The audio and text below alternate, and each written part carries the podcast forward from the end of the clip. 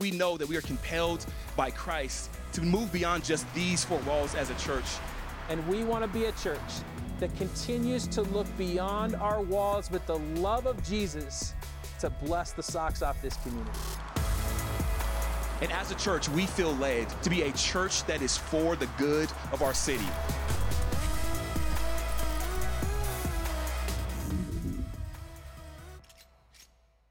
All right, it, it's time for our sermon, you guys. We got a special opportunity today, okay? And I got to give you a little bit of history. over 20 years ago, I came here to, Colorado from Washington, and I started doing our college ministry at the Annex on, on the CU campus there was a sophomore that walked in. She, she came in and, and she, she didn't have much of a faith at that point. She was putting it together, trying to figure it out.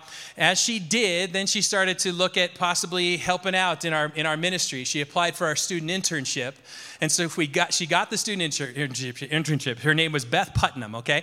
So Beth comes in, and, and man, she is on fire for, for her faith and growing in her faith. She wants to just go hang out with students and help them. She has such a passion for making it right and holding the big picture right out in front of us. And, and, uh, and so at that point, I'm just going, man, she, she would be so great in vocational ministry down the road, you know, and I wonder what God has in store for her. Well, let's fast forward 10 years. 10 years later, she, uh, we, we start Ascent Church. Well, now her, her, she's Beth Lilstrom, and so it's Beth and Cody, and they decide to come here with their two little kids. And then there was an opening on the, on the staff, and she applied for it. And of course, I just thought, oh gosh, after how she knocked it out of the park 10 years before, we got to have her on staff. And then, and then probably three or four years later, she became our executive pastor okay?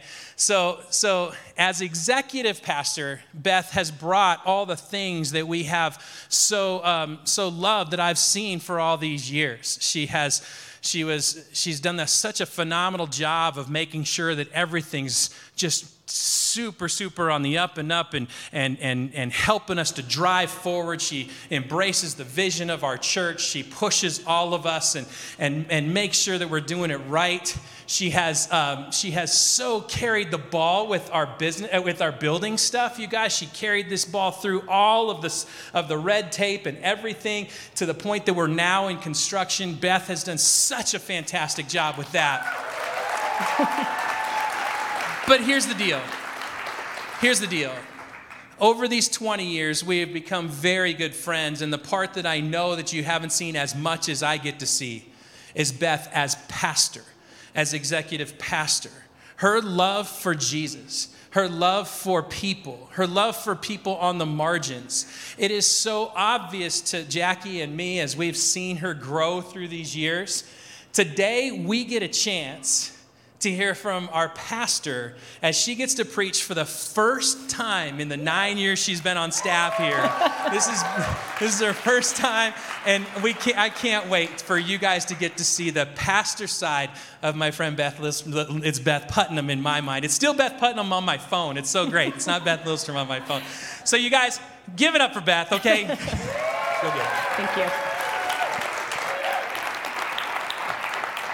Thanks, Bill. Most of what you just said was true, so that's good. I feel like we're doing okay here. Um, also, I wanted to um, just take a second and say, um, thank you for l- letting me take up this space today, Bill. It's an honor to get to be here. Um, I wanted to um, first say good morning. Welcome. We're so glad you're here, both in the room and online. So great to be with you today. I also want to do a special shout out to all of our middle school students who added a little extra color. As you walked in, you might have noticed there's some toilet paper hanging from our nine square and from Kids Check In. Every year, our middle schoolers at Altitude on Wednesday nights get to TP our building. It's a great moment for them to have a lot of fun in a space that normally is a like, ooh, we don't want to mess this up. So thanks, guys, for adding to it. Also, we see you in the Altitude Lounge over there. Thanks for being here today, too. Um, so I am so grateful to get to be in this capacity with you today. I'm excited about what God's given me to share with you and for us to learn and grow together, both about ourselves and about God. But I want to start by first showing you a couple of pictures of my family. Um, for those of you who have never seen me outside of a building update, I figured I'd let you in a little bit. So this is a picture of my husband and I when we were first married, 20, almost 20 years ago. We're celebrating 20 years in September, and Bill wanted me to make sure he got credit for being the one who actually married us. So there's that. And then the second picture is my family this past October at Chautauqua, and that's my daughter Greta. She's 16 and a junior, and my son Simon, who is 12 and a seventh grader. So, another couple of things about me just before we get started. I um, started gymnastics at the age of five, became a competitive gymnast shortly after that, and did that all the way through my senior year in high school, where I got to have my first midlife crisis, where I realized I was not going to be a collegiate gymnast and I had to now rethink my entire life. So that was a journey. And then, second, um, for all of my elementary schoolers in the room, I actually went to four different elementary schools. I went to school in Seattle, in Omaha, in St. Louis, and halfway through sixth grade, I moved to Evergreen, Colorado. So I, the two things that we always, when we moved, we always had to find a church and we always had to find a gym for me. So that's kind of how I grew up. But enough about me. Um, last week, for those of you that were able to brave the snowdrifts or join in online, Bill kicked off our series, More Than Us. This is a series about generosity, and our whole hope with this series is that we get to expand our definition of generosity. Now, Bill walked us through the feeding of the 5,000 people, or in his example, it was the Pepsi Center at an Avs game with a few, sorry, Ball Arena. It's always the Pepsi Center to me, I'm sorry. Um, at Ball Arena um, with a few Costco hot dogs. He also talked about taking people on Costco runs and what does that look like. And he introduced a really cool word that I'm not going to mispronounce right now. So if you haven't checked it out yet, I highly recommend it. But I get the opportunity today to lean in a little bit more into that series, and we get to talk about what it looks like to have a generous posture. And I firmly believe that when we look at what the Bible says about a generous posture, that leads us into generous justice. So let's pause for a second and pray, and then we'll dig in. God, we thank you for being present here today. We thank you for this church that we get to gather together to be reminded of who and whose we are. We pray that you will meet each of us today as we wrestle with your words and how we live those out. It's in Jesus' name we pray. Amen. Your posture indicates something about you, where your heart lies, what you're, where you're feeling motivated that day or not. I'm sure you all have had those moments where somebody is really leaned in and listening well and is totally engaged in the words that you're saying. And other times when maybe it's not quite so much that maybe they're not really tracking with you without them having to say anything. So I want you to think about a time and a relationship where you've really felt seen and heard and listened to well. What did that look like? What did that feel like? So, today I want us to define generous posture and consider the factors that help describe what that position looks and feels like. I want us to start by looking at God's big story and how we fit into that. It's an important perspective that I think we need to begin this conversation with. Now, Bill did touch a little bit on this last week, but it's an important piece of the puzzle, so I want us to start there. So, here we go. In Genesis, which is the first book of the Bible, we see the story of creation. Over six days, God created night and day, and sky and land and seas and plants, and the sun and the moon, and creatures in the water, and birds in the sky, and animals. And after all of those things, God said it was good. And then God creates humans in his image, and he says humans are very good, and tells us to be fruitful and multiply and rule over everything. As Tim Mackie in the Bible Project puts it, we are God's representatives who rule the world by his definition of good and evil. In other words, every living thing is in our care. Now, I think this is God's Uncle Ben moment from Spider Man for those of us who love a good Marvel film. This is God's way of saying, with great power comes great responsibility. Now, with this great power and great responsibility, there are two important things to note. First, God creates every living thing and sets the whole earth up with an over the top, generous love for creation. And second, all humans are equal before God and have the right to be treated with dignity and fairness, no matter who you are, again, because God loves us so much that we are God's image bearers. In fact, valuing all humans is a huge theme throughout the whole Bible. In Proverbs 31 8 and 9, it says, Speak up for those who cannot speak for themselves, for the rights of all who are destitute. Speak up and judge fairly. Defend the rights of the poor and needy. Even our guiding scripture for our mission statement here at Ascent is Jeremiah 29 7, and it says, Seek the peace of the city that I have sent to you. Not our home, not our street, but the whole city. God is compelled by a love for the other and everything being at peace and well cared for. The idea of everything being at peace and well cared for is called shalom. We'll get to that later. But God's generous love allows us to also see God as a God of justice. A justice that is so generous that it goes beyond the Jew to the Gentile, beyond our zip code, justice to creation not just people, a posture of love, care, and valuing of all living things. So, God sets up this whole world and tells humans to care for it well.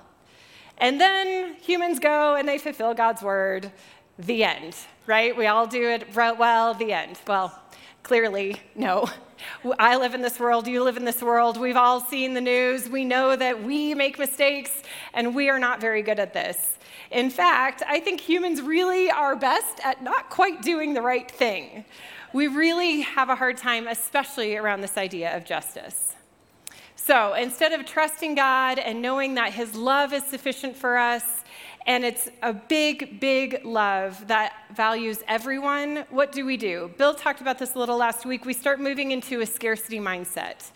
And what's that first step? It's instead of trusting God and saying, I see what you have for me, it's going, but I've got these things over here that are mine, and I've got my people and my job and my money. And so I think, I think I'm good. I'm going to take it from here. I get it that I'm supposed to be over here doing this thing, but I'm, I want to give this a shot. I want to try this for myself. And when we start doing that, not only do we build bigger walls and we try to keep ourselves locked away a little bit, but it also separates us from the other, and that's when we start undervaluing or devaluing the people around us. Now, we see this all throughout the Bible. Humans, again and again, choose to not trust. And it starts with a personal interaction, but then it goes to families and then communities and then whole civilizations that create systems and structures of injustice. And again, this happens all the time. And because of God and his generous love for us, he gives us another gift in Jesus to actually show us what it means to grow up in a broken system, living under oppression, and show us how to trust God by sacrificially and generously caring for those around us. There's that generous justice again. If you stop and think, this is incredible. We have been asked to partner with God and we screwed up. Instead of God going, oh, well, that was a good try. Maybe we'll, we'll give him a shot another time. He actually says, no, I'm going to try this again. Let me show you. Let me give you another gift. Come, partner with me. So I also think this is why we come to church every Sunday.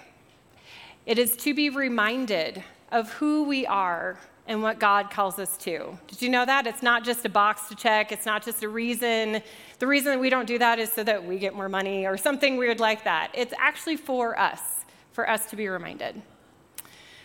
So, okay, now that we have this big picture, how do we define how to have a generous posture? I want us to look through a few passages of scripture that gives us a glimpse of what God is calling us to. The first is Mark 12, 30 and 31. This is the passage of scripture that's known as the greatest commandment.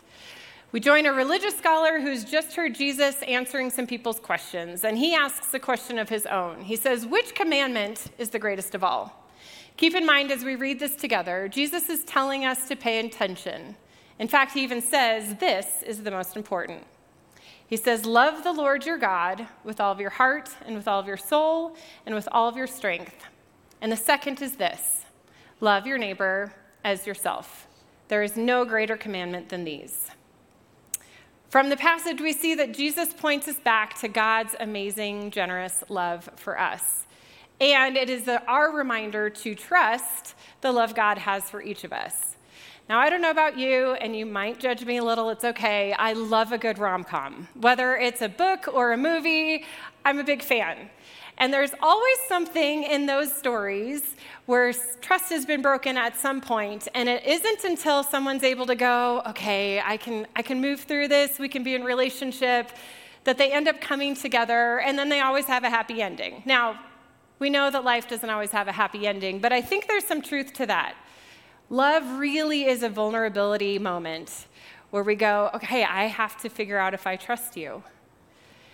And this is a rubber meets the road moment. For those of us that are called ourselves followers of Jesus, this is when we are actually putting our faith in Jesus and our faith is tested. So, trust, I think, is step one of our generous posture. So, now let's move to the second part of that passage. Now, keep in mind, this isn't a part B or a separate thing. Jesus goes right into it and love your neighbor as yourself. From this section, I think it's important to note first that we are called to actually love ourselves. Now, for me and a lot of people I know, it is really difficult actually to, to embrace for ourselves the grace and forgiveness that Jesus actually extends to us freely. Think about how different your life could be and what it might feel like if you actually embodied the grace and forgiveness that's been extended and saw yourself as a beloved person of God instead of only seeing your past mistakes or our weaknesses. Receiving God's grace and forgiveness is an ongoing daily remembering and embracing of God's grace. So, next, Jesus is also describing an active love. This is not a, I'll look out of my window and my neighbor walks by, I wave kind of love. This isn't a, I'm going to sit in my home and wish my neighbors well and like their posts on Instagram. For those of us that are more introverted, unfortunately, that's actually not what we're called to. We are called to an active love. And in order to know our na- or in order to love our neighbors, we actually have to know our neighbors. Micah 6 8 is a passage that we talk about at Ascent a lot, but there's a reason for that. It's because it clearly demonstrates the love for our neighbor that Jesus is describing. So let's take a look at that one. And what does the Lord require of you? To act justly and to love mercy and to walk humbly with your God. I want to stop here for a second. I want to highlight a few words to act, to love, and to walk. Now, these are all verbs to do something. We are called to actively care about those around us, to show compassion, to love God, and not take ourselves too seriously or think too highly of ourselves. And if instead of letting our past hold us back, what if we learned our past, our, from our past and our mistakes to actually see and connect with our neighbors more? It allows us to show up on a more real, authentic, and honest level. And we might not understand their circumstances, but we certainly understand what it's like to hurt someone or feel hurt or grieve or make mistakes. And connecting on that level is really powerful. So, to recap how we can have a generous posture so far, we're to trust God and love ourselves and to know our, and love our neighbors through our actions. Jesus shows us through his posture, it is a generous posture that leads us to generous justice. When I started at the beginning that we were going to talk about a generous posture today, I'm guessing you probably weren't thinking, oh, clearly we're going to do a talk about justice. But in doing research for today, I actually found that these two really do go hand in hand. So much so that Tim Keller wrote a book in 2010 called Generous Justice. And when asked why he wrote this book, he said this the gospel of grace will turn anyone who truly believes it into a person who does justice for those in need. Doing justice includes not only the righting of wrongs, but also generosity and social concern and a willingness to live a more modest lifestyle in order to be justice or to be generous to the church and to the poor. He goes on to say this, this kind of life reflects the character of God. So, I want to add one more item to our list of generous posture, and that's this needs to be done in community. Now, I know when we think about generosity, we rarely put this in the context of community. In fact, I think it's more likely that we put it in the context of pr- the passage around prayer where it says, Go into your room and close the door and let no one know know what you're doing, especially when we talk about money. But there is a piece of this that in order to really know our neighbors well and in order to care well, we need to be in community. So I want us to take one uh, look at one final passage of Scripture. And once again, we're in the book of Mark. This time we're in Mark 2, and now we find Jesus early in his ministry, and he's just come back to Capernaum. So let's take a look. We're going to start in Mark 2, uh, verse 2. They gathered in such large numbers that there was no room left, not even outside the door, and he preached the word to them. Some men came, bringing to him a paralyzed man carried by four of them. Since they could not get him to Jesus because of the crowd, they made an opening in the roof above Jesus by digging through it and then lowered the mat the man was lying on. When Jesus saw their faith, he said to them, or he said to, he said to the paralyzed man, Your sins are forgiven. So I want us to draw back to the beginning and talk about those friends that carried the man who was healed to Jesus. I don't know about you, but this is a pretty remarkable decision that they made. And Mark doesn't give us very much detail about these four men, but I want us to imagine together that they're hanging out and they see their friend, and one of them says, Hey guys, I have this idea.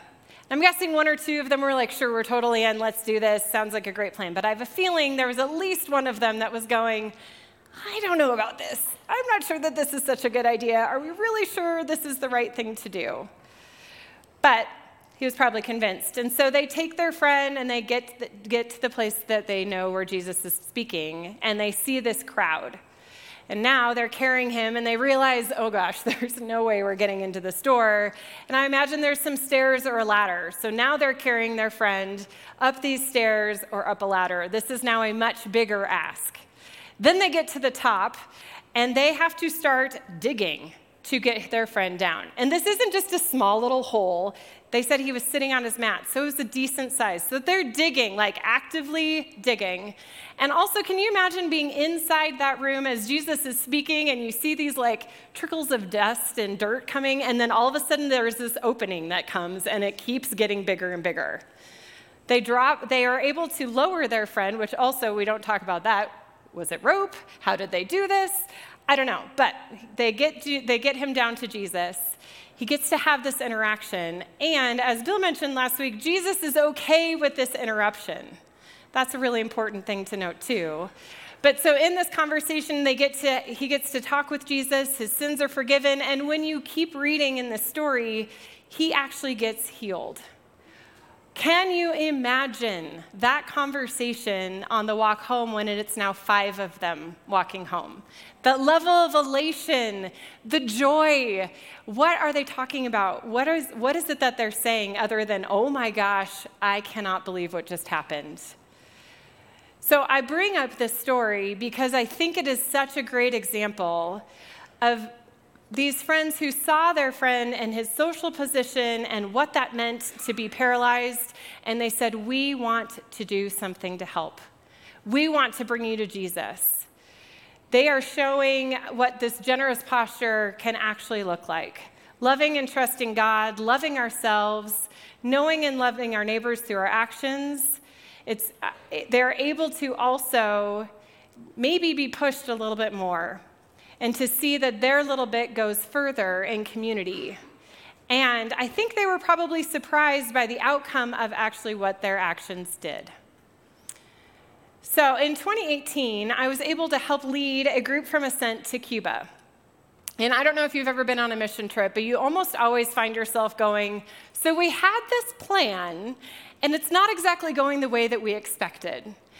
And we came up with this phrase and even a posture during our time there, and it just said, Hands wide open, God, whatever you have for us, we're ready, let's do it. And we kept reminding ourselves of that, this hands wide open posture, especially in those stressful moments or those harder, harder moments. And I think this is the example of the generous posture that we're talking about. So I want us to now move into okay, if we've got this generous posture nailed down and kind of understand what does it look like for each of us to move into this idea of generous justice. And the question that I started with for me, and I want to ask it to you as well, is when is the first time you noticed injustice or even just differences in your life? For me, it might not be my first memory, but one that definitely comes to mind is I was in the fifth grade. Where are all of my fifth graders at? Um, but it, when I was in fifth grade, my friend Angel came home with me after school because we had our fifth grade musical that evening. Now, Angel and I weren't super good friends, um, but I knew who she was, and she came to my house. And, and when she came over, I was kind of surprised. And I said, Angel, why didn't you just go home? And that's when I learned Angel takes the, uh, had to take the bus for 30 minutes to and from school every day from the inner city of St. Louis out to Chesterfield, Missouri, where I lived. And at that time, I actually lived literally in a white picket fenced home in the suburbs. And at Highcroft Elementary School, we were one of the schools that students could, or families could opt into have their black students take the bus and ride to my predominantly white school. And I didn't think of much of it the t- at the time, but it's definitely something that stuck with me. That I was able to ride my bike or walk to school, and my friend had to sit on the bus for 30 minutes each way. Another moment was I was working as a personal trainer, and I had a client, and as we were talking, she lived in uh, Louisiana, and she and I were talking about, you know, what, what does it look like to drink more water and eat more food that's healthy for us? And she said, I have lots of access to fast food around me, but I don't really want to do that. And as we kept talking, I learned that she actually had to take two separate buses to get to a grocery store. And when she got to a grocery store, it was not a Whole Foods. It was way more like a 7 Eleven's convenience store style grocery store. I also learned that she and several of my other clients uh, didn't have clean drinking water in their home. So they had to buy bottled water. I, and at that moment, I had to totally recalibrate what normal is and what my expectation could be of my clients because I also knew that there was a economic factor in what I was asking of them and what I was recommending. I also did, started doing some research and learned that 23.5 million Americans live in food deserts. And of those, 2.1 million Americans live in a food desert without transportation, like my client. And a majority black neighborhoods are more than twice as likely as majority white neighborhoods to not have a supermarket. I also learned that approximately 2 million Americans live without clean drinking water in their homes. Now, these stats are from 2023. This is still what we're navigating today. In 2017, my daughter Greta was in fourth grade, and she went on a field trip to History Colorado Center. And when she came back, she kept saying, Mom, Dad, we really need to go as a family. And when we finally decided to go, because you know, parents, it takes us a minute to get on board with our kids. Uh, we went, and my husband and I learned so much. Cody is born and raised in Boulder. I moved to Colorado halfway through sixth grade. We both went to the University of Colorado, and we left this museum learning so much more about our history. We learned way more about the internment camp that was in southern Colorado, that the mountains were super unsafe for people of color for a very long time, and that it's not by accident that Boulder County, Denver, and honestly, most of the places that I've lived in my life are white on purpose, not by accident. Now, I share these stories because it sparked a curiosity and interest in racial justice in me. And I've been on a journey of learning ever since that's moved me to following way too many Instagram accounts, reading books like Be the Bridge and Dear White Peacemakers, listening to podcasts like Nice White Parents, watching movies and TV shows like When They See Us and Selma, visiting places like Tulsa, Oklahoma, and walking the grounds where Black Wall Street once existed, and partnering in as many ways as I've been able to with the work that Maurice has been doing here at Ascent, including participating in and bringing a group of women on Sankofa last year. Now, these pictures are us at Beale Street in uh, Memphis, Tennessee, after getting to do a tour of, of that area, and then at um, the Edmund Pettus Bridge in Selma, Alabama.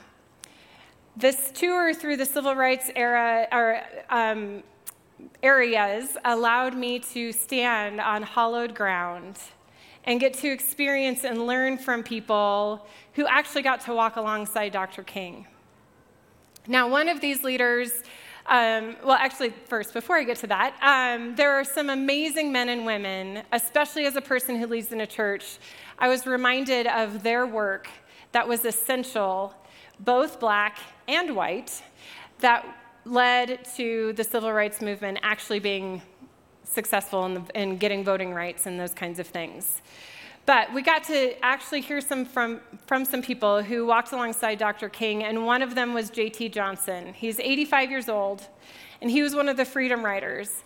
He had a specific thing to share for churches that I wanted to share with us today, just because it's one of those things that really struck me.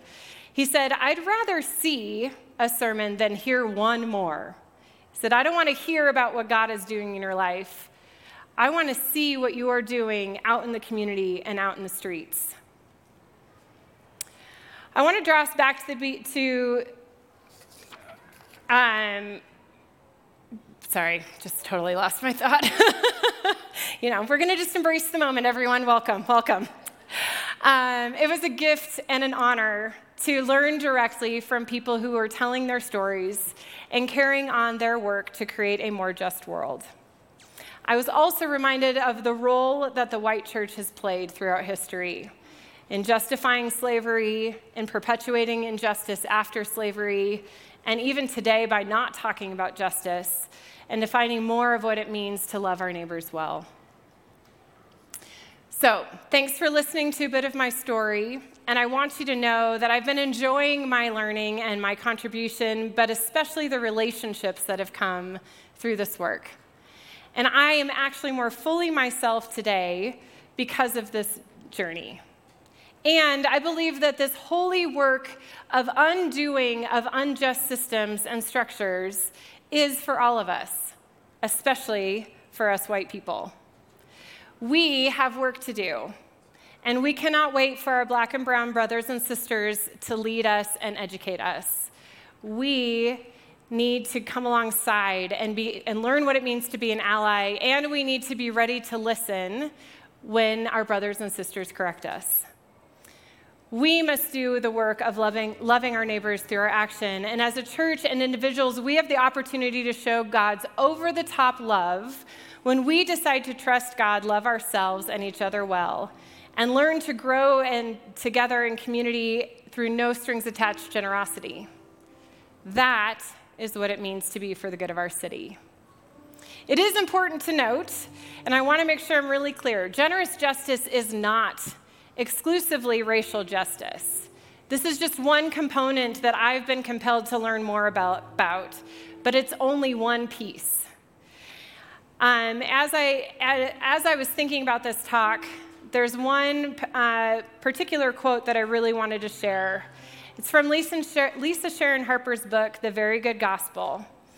And these words, I think, set up exactly what God meant in how he set up our world. So let's take a look. Shalom is what the kingdom of God smells like. It's what the kingdom looks like and what Jesus requires of the kingdom's citizens. It's when everyone has enough. It's when families are healed. It's when shame is renounced and inner freedom is laid hold of. It's when human dignity, bestowed by the image of God in all humanity, is cultivated, protected, and served in families, faith communities, and schools through public policy. Shalom is when the capacity to lead is recognized in every human being and when nations join together to protect the environment. Shalom is God's plan and the work that God has given each of us to do. God designed our world for us to experience more. It's when we, our world goes from black and white into color. It's when we shift our posture and we say yes to what God has for us. The road was not easy for Jesus, and easy is not what's promised to us either. There's no one right answer, no simple solution. No one political party is going to get this right.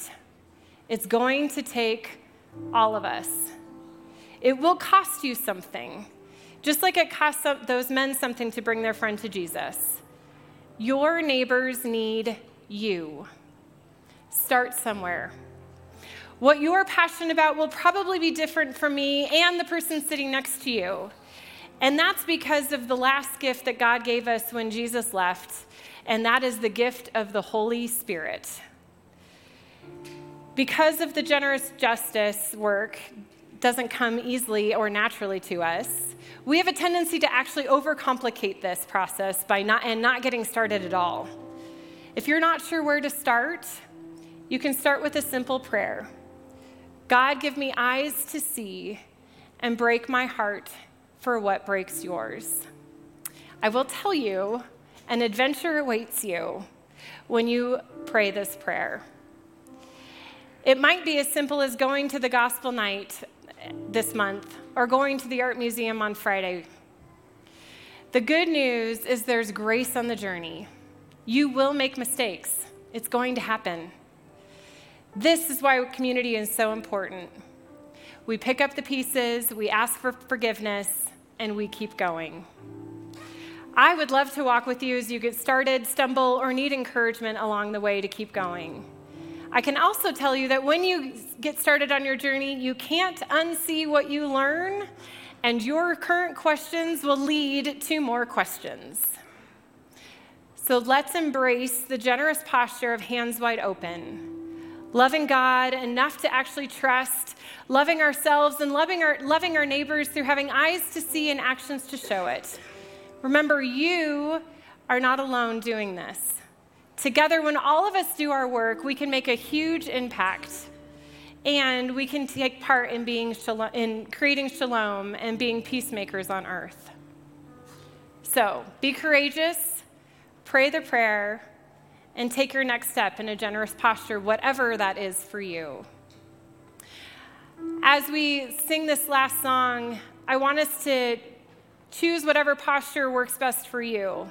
You can sit and let this song be sung over you as you think about what that next step might be for you. Or it's standing and praising and thanking God for where you are and what's to come. Either way, that posture is your choice. But thank you for listening to me and thank you for your time this morning. And I can't wait to see what God's going to do in each of your lives.